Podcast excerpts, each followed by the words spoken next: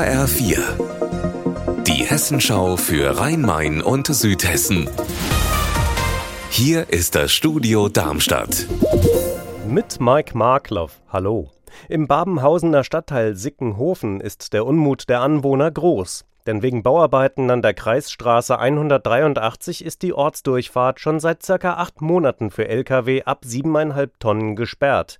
Umleitungsschilder stehen an den Ortseingängen und an der B26, die am Ort vorbeiführt. Doch daran hält sich nicht jeder. Inzwischen gibt es Schäden an Häusern und Autos. HR4-Reporterin Vaja Stavrianos, wie kann das passieren?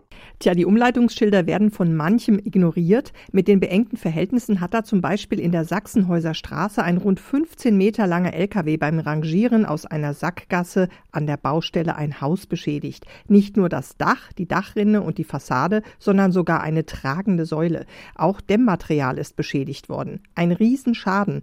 Auch Spiegel und Lack von geparkten Autos sind schon demoliert worden und ein Poller vor der Sparkasse wurde umgefahren. Wer kommt denn nun für den Schaden auf? Ist da nicht auch die Stadt in der Pflicht?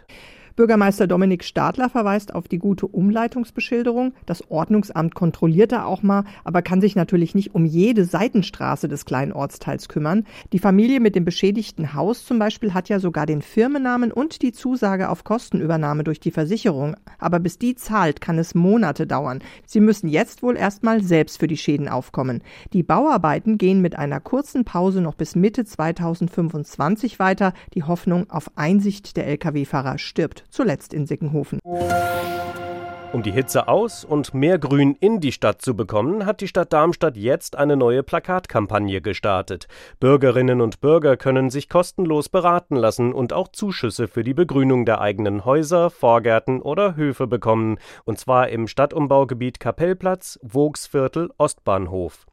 Wer seinen Innenhof oder seinen Autoabstellplatz neu gestaltet, bekommt laut Stadt einen Zuschuss von bis zu 60 Prozent der Kosten.